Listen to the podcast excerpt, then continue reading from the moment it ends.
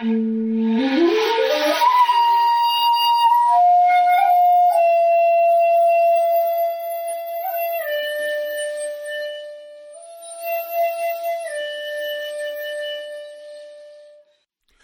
to the Zen of Everything, a Zen take on life, love, laughter, and everything else. With Jundo Cohen, a real Zen master. That's me. And Kirk McElhearn, that's me, a guy who knows a bit about Zen. So,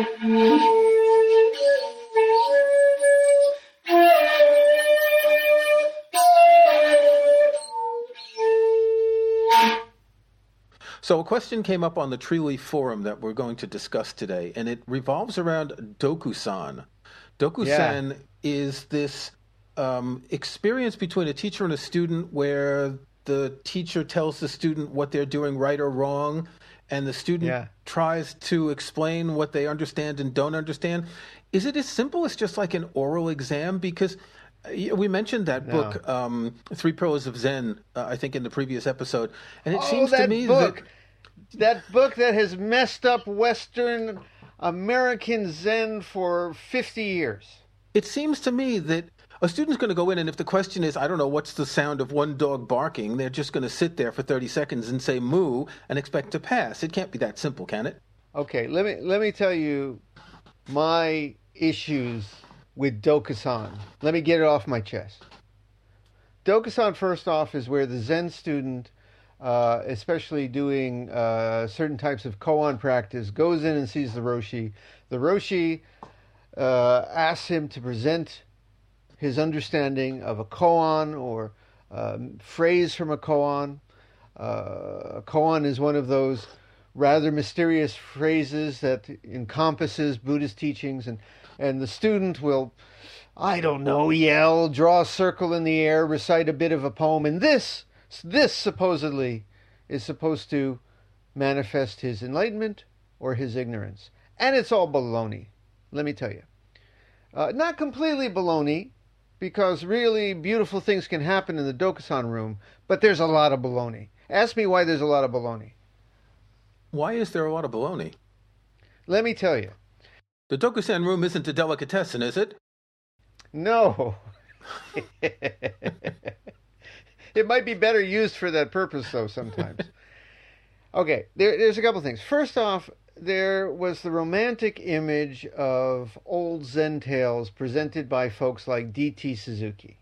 And they would tell these stories about the old guys, you know, I'm talking about a thousand years ago, uh, who would hear the sound of a pebble hitting bamboo or see a flower, and suddenly they were enlightened, and like the fairy tales go, they lived happily ever after. And it gave the impression that you have this great opening, this great enlightenment, and you're done. You're a baked cake. And what you are is, you know, you're half baked, is what you are. You know, insights like that are really important. Don't get me wrong. You have to see beyond our little self. You have to see into impermanence. You have to see into the, the great uh, wholeness of this universe. Okay, it's important. But that's not the end of the story. It's just the beginning. You know, it's a small thing. But there are lots of stories like this. Dogen tells some stories like this in Shobogenzo, doesn't he? Of a, a, certain Zen practitioner or a lay practitioner, and all of a sudden um, something happened and they were enlightened. Or one one Zen guy would go up to another and no. say, "What's the look of your original face?" and the other person would look at him and answer baloney, and they would understand that he was enlightened. Dogen never spoke about, you know, final, complete, that's it, you're done enlightenment. I mean, that's like losing your virginity and thinking you know about everything about love. I mean, that's just, it's just the beginning. Dogen spoke about continuous practice enlightenment, in which you have uh, insights. He had great insights into the true nature of who we are and, and this reality. But then it's every day, moment to moment, you have to put it into practice. It's it's uh, something that you can. We're going to talk about this in a bit, but it's something that you can even have one moment and lose the next. If you uh, get suckered into your greed and anger and ignorance that's within you, you could have all the insights in the world and then turn out to be, as my brother uh, Brad Warner says, a real jerk if you're not careful. So uh, that's the first problem with uh, the Dokusan room is that uh, this great romantic once and you're done image was presented. And it was never about that. And, and the Rinzai folks are into koan in, in, introspection. If you listen closely, they don't say it's once and you're done.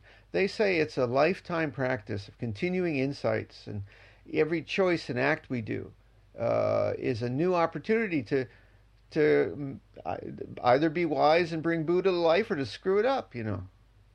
Well, in the forum post, which I'll link to in the show notes, um, you talk about what are the tests. So, you, uh, as a teacher, you're testing a student. You want to know if a yeah. student has achieved something. How do you handle yeah. midnight emergency room yeah. visits, funerals of loved ones, sick kids, flat tires, the news of the world, happy days, and sad days? Okay, well, this is should I tell the story, two. or do you want to tell the story? Go ahead, you tell the story. Well, this is the third time this week we're trying to record because while you may be a partially baked enlightened Roshi in some areas, you are certainly an untechnologically enlightened Roshi. And I'm a, I'm a technological idiot. Well, I wouldn't use that word. That's not polite. But um, t- this is the third time this week that we've been dealing with computer problems, and yes.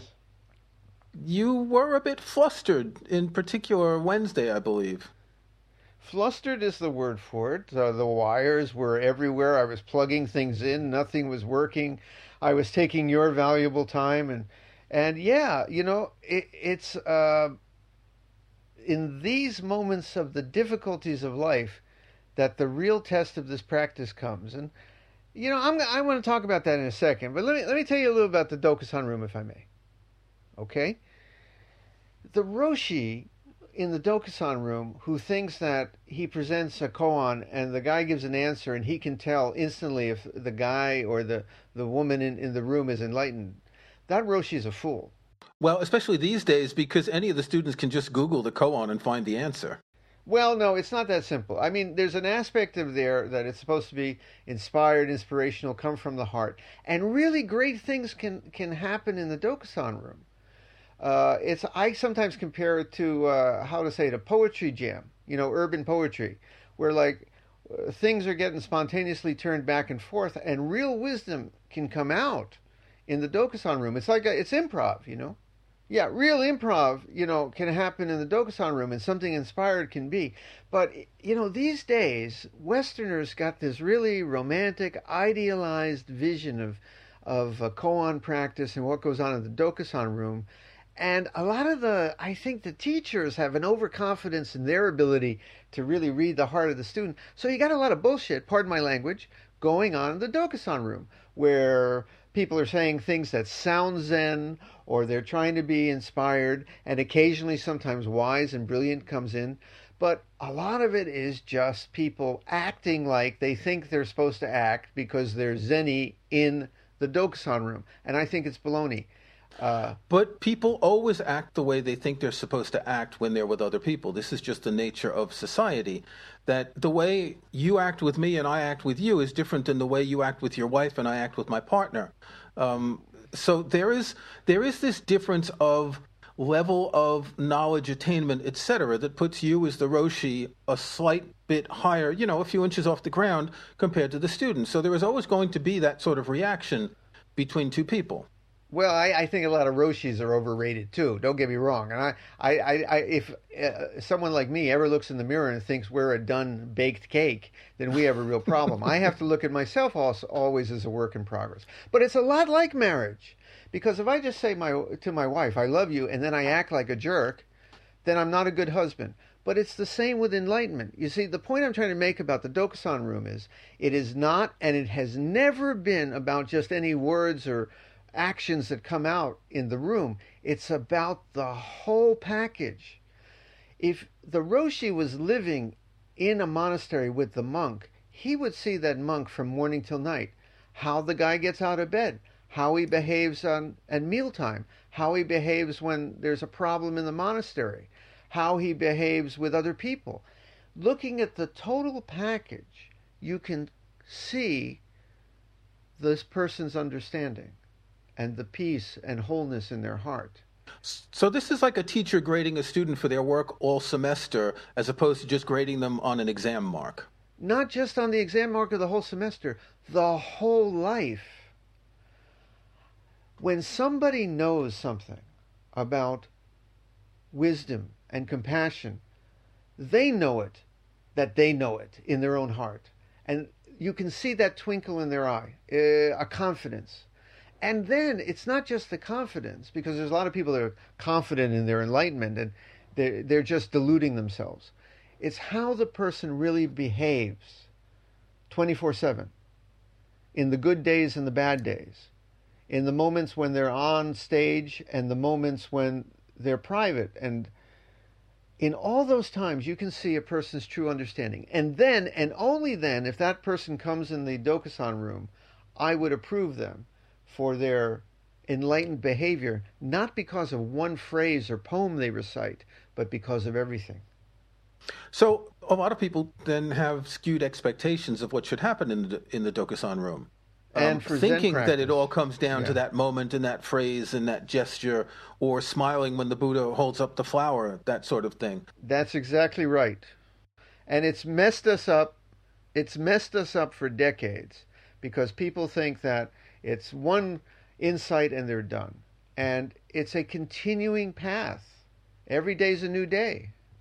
Let me throw out a metaphor because you were talking about marriage before, and yeah. this, as you say, one insight and it's done. Um, it's as if people think that enlightenment is like the final scene in a romantic comedy, where that final scene in the romantic comedy is just the beginning, and you never see what happens in the relationship between the two people afterwards. Exactly. Uh, I think that there's that famous book after what is it? After the Enlightenment, the Laundry is that do, uh, do the laundry? Something like that. I think it's Jack yeah. Kornfield. Jack Kornfield, right? Yeah. It's a brilliant phrase. Uh, Master Dogen in our Soto way spoke of continuing practice enlightenment. Basically, we are already Buddha. Inside there is something good, pure, uh, whole, peaceful. All right, it's all in there, right? But every thought every word out of our mouth and every action is a chance to, to quote uh, Star Wars, go to the dark side. We have a chance to be good and act like Buddha and bring Buddha to life, or we have the opportunity to get pulled into our lesser, uh, how to say, uh, more human uh, ignorance, anger inside. Uh, it can happen in a second. And that's why you've had all those bozo roshis, if I may say, who came over, like, uh, you know, those guys we said we could talk about them because they're dead, like uh, Eido Shimano and. Uh, and Sasaki, and we also found out the Tibetan guy I, I mentioned, he's dead too. so we Rinpoche, talk, yeah, he died. Yeah, now we can talk too, about yeah. him because he, yeah. he, you know, I, I think uh, he can't they can't sue us, us, if they're dead. Yeah, so, uh, but you know, they, they, they, I'm sure part of them they really had insight, they really, you know, could talk the game, and I think part of, but part of them, man, they were not, they were bad cakes. I think in part because people have this romanticized idea of enlightenment, as you say, like being totally baked. Um, they tend to focus on the goal rather than the process. Right. Right. So they're thinking, I have to get there. I have to get there. Whereas in Dogen's uh, idea of practice enlightenment, it is the it is the path, it is the process that is the enlightenment itself. Am I correct? I, I compare it to uh, a bus trip. You know, people think they're going to get on the bus and they're going to get to the Grand Canyon at the end, and then everything's going to be okay. All their problems in life will be gone. They will never have an ugly thought again. Their heart will be totally at peace. And once they get there, but in the meantime, the road is bumpy. There are beautiful things out the window and some ugly scenes. Some of the passengers on the bus are very nice people, and some of them drive you nuts.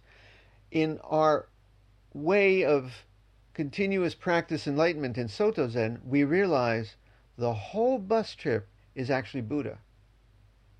There was no destination except where we are all along. And if you look out the window, the ugly scenes and the beauty scene and the beautiful scenes, and the wheels on the bus that go round, round, round.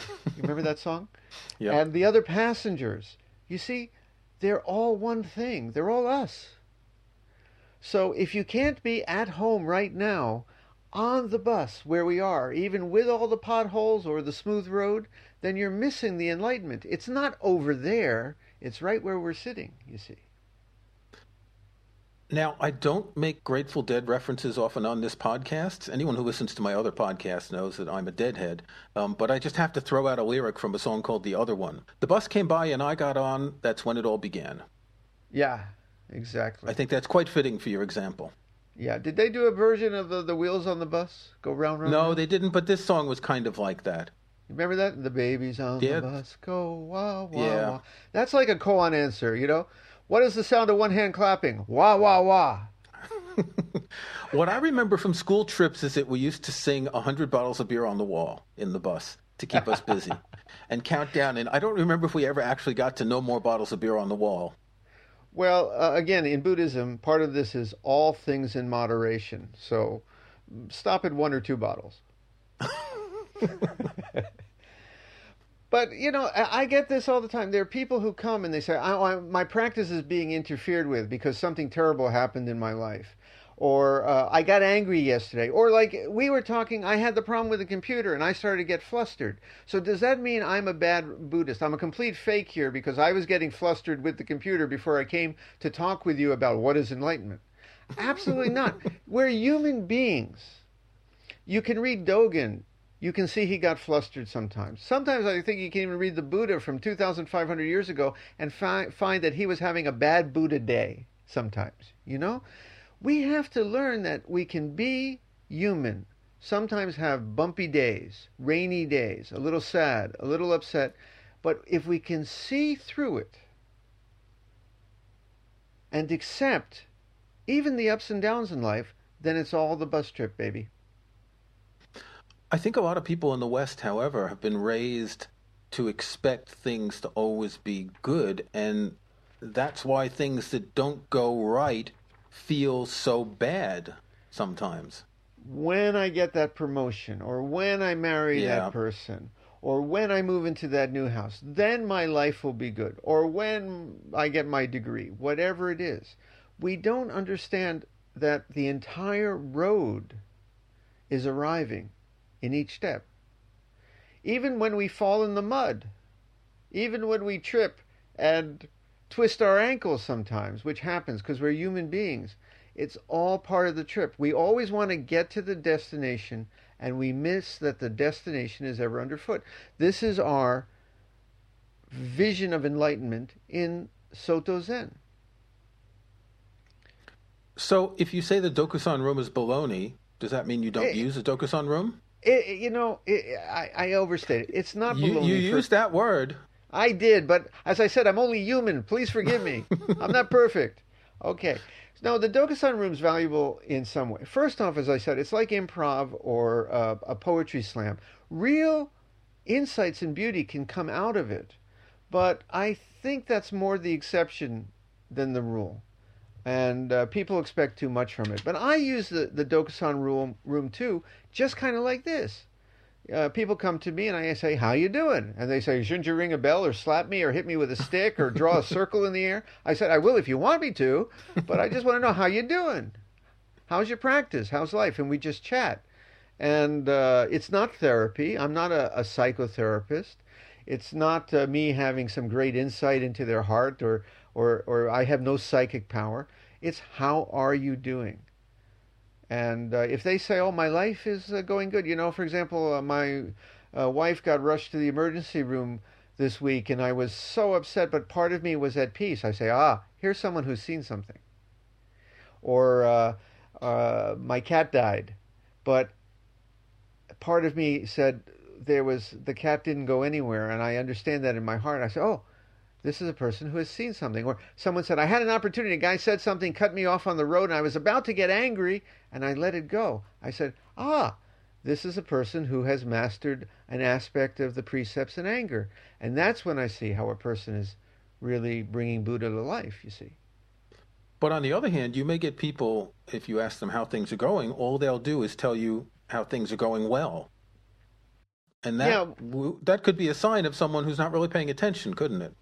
Well, no, the we're filled with people who to delude themselves and, and try to uh, delude others about how enlightened they are and uh, they talk a good game. You have to be careful about that. I, you know, I, I want to claim that I can al- always spot someone who's pulling the wool over my eyes, but I, I don't know.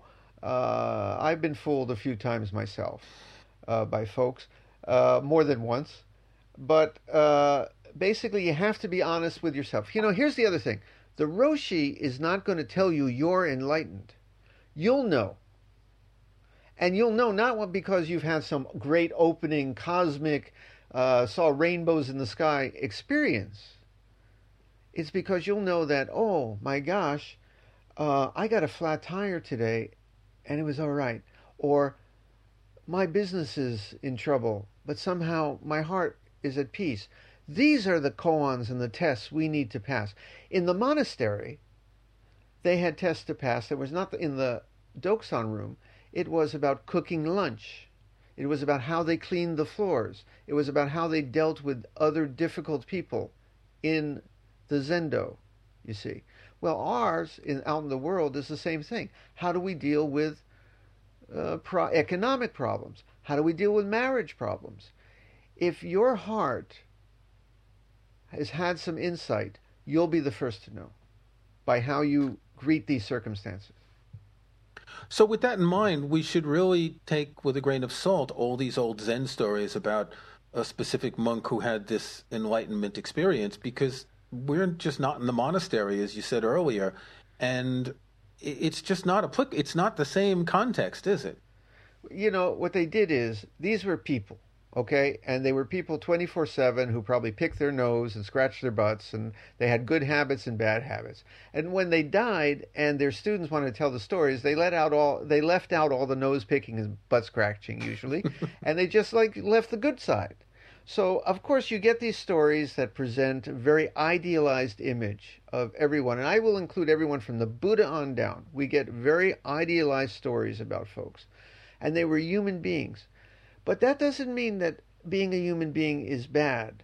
All right? For example, I got flustered about the computer, but it was a small fluster. I allow myself to get flustered. I'm human. I get flustered. If my cat died, and we did have a couple of cats that died, I cried. And I didn't cry because I said, oh, I'm a bad Zen guy. I should know that uh, death is but a dream. Why am I crying? I cried because I'm human and I let myself cry.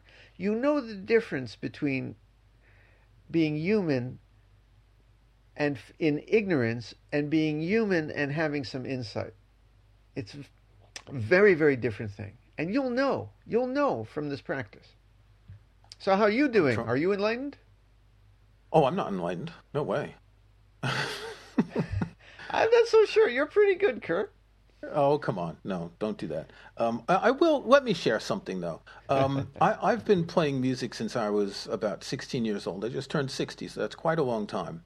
and I've played a number of instruments. I played guitar, I played saxophone a bit, I played a little bit of piano, I played viola da gamba, which is like a cello. And yeah. about two years ago, I decided I wanted to learn the shakuhachi. Now, you can hear some shakuhachi at the intro to this podcast. That's my teacher, Kiku Day, who played our um, introduction of an old Japanese honkyoku shakuhachi song that morphs into Hava Nagila. Um, and for all the other instruments I've played, I've always had this goal. I wanted to play Robert Johnson fingerpicking blues on the guitar. I wanted to play Bach on the keyboard. And I came into this, and I came into this not because of Zen in particular. I've been listening to shakuhachi music for 30 years. Um, I came into this very differently, and I've been playing more than a year and a half, and I'm not moving very quickly, but I'm enjoying the process much more than the eventual goal. I can sit here with my shakuhachi and just blow single notes for 10 or 15 minutes and enjoy it, even though I know that this is not a piece of music. The rest of us listening to you might not enjoy it so much, but I'm glad you will. Well, it. one of my cats really likes it. She'll come and sit next to me when I'm practicing. But what I've learned here is that I don't care about the goal. It's the process of learning this instrument um, that is interesting, that, that has got me hooked on it. And, and, I think one of the big differences is I've never played a wind instrument before. So this involves the breath, and the breath is life. And, and there's a different feeling than when you're picking a guitar or, you know, playing keys on a piano. Well, you picked an excellent example because playing music like the shakuhachi or maybe a guitar is a good way to describe how you know someone has mastered this path, has a bit of enlightenment. For example, if you play, you're a beginner, and the notes are off key, uh, you have no sense of balance or rhythm, you can hear it. You can hear it. Anyone can hear it. Other people, other people can hear it. And then sometimes yeah. you may convince yourself, "Oh, you're a great player," but we still know you're not so great. Okay? Yeah. But when you have suddenly learned to control and bring balance and harmony to your instrument, it's obvious. And when you have suddenly learned to bring balance and a bit of control and insight into your way you carry yourself in your life, it's the same. We can hear it. We say, hear it with the eyes and see it with the ears. We can, you see. That's what you look for.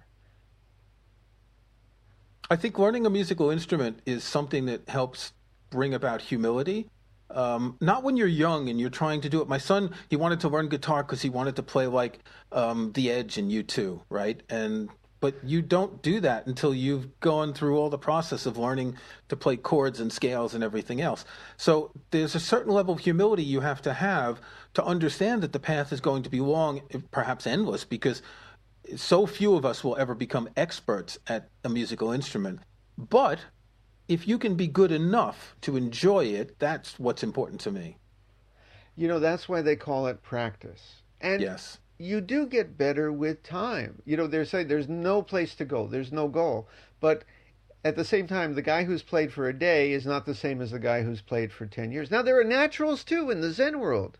There are people yeah. who, you know, uh, who were Zen before they even picked up the instrument and just have a natural ear for it and just have a, a natural way. And other people who play for 10, 20 years, frankly, well, they do okay. They do their best.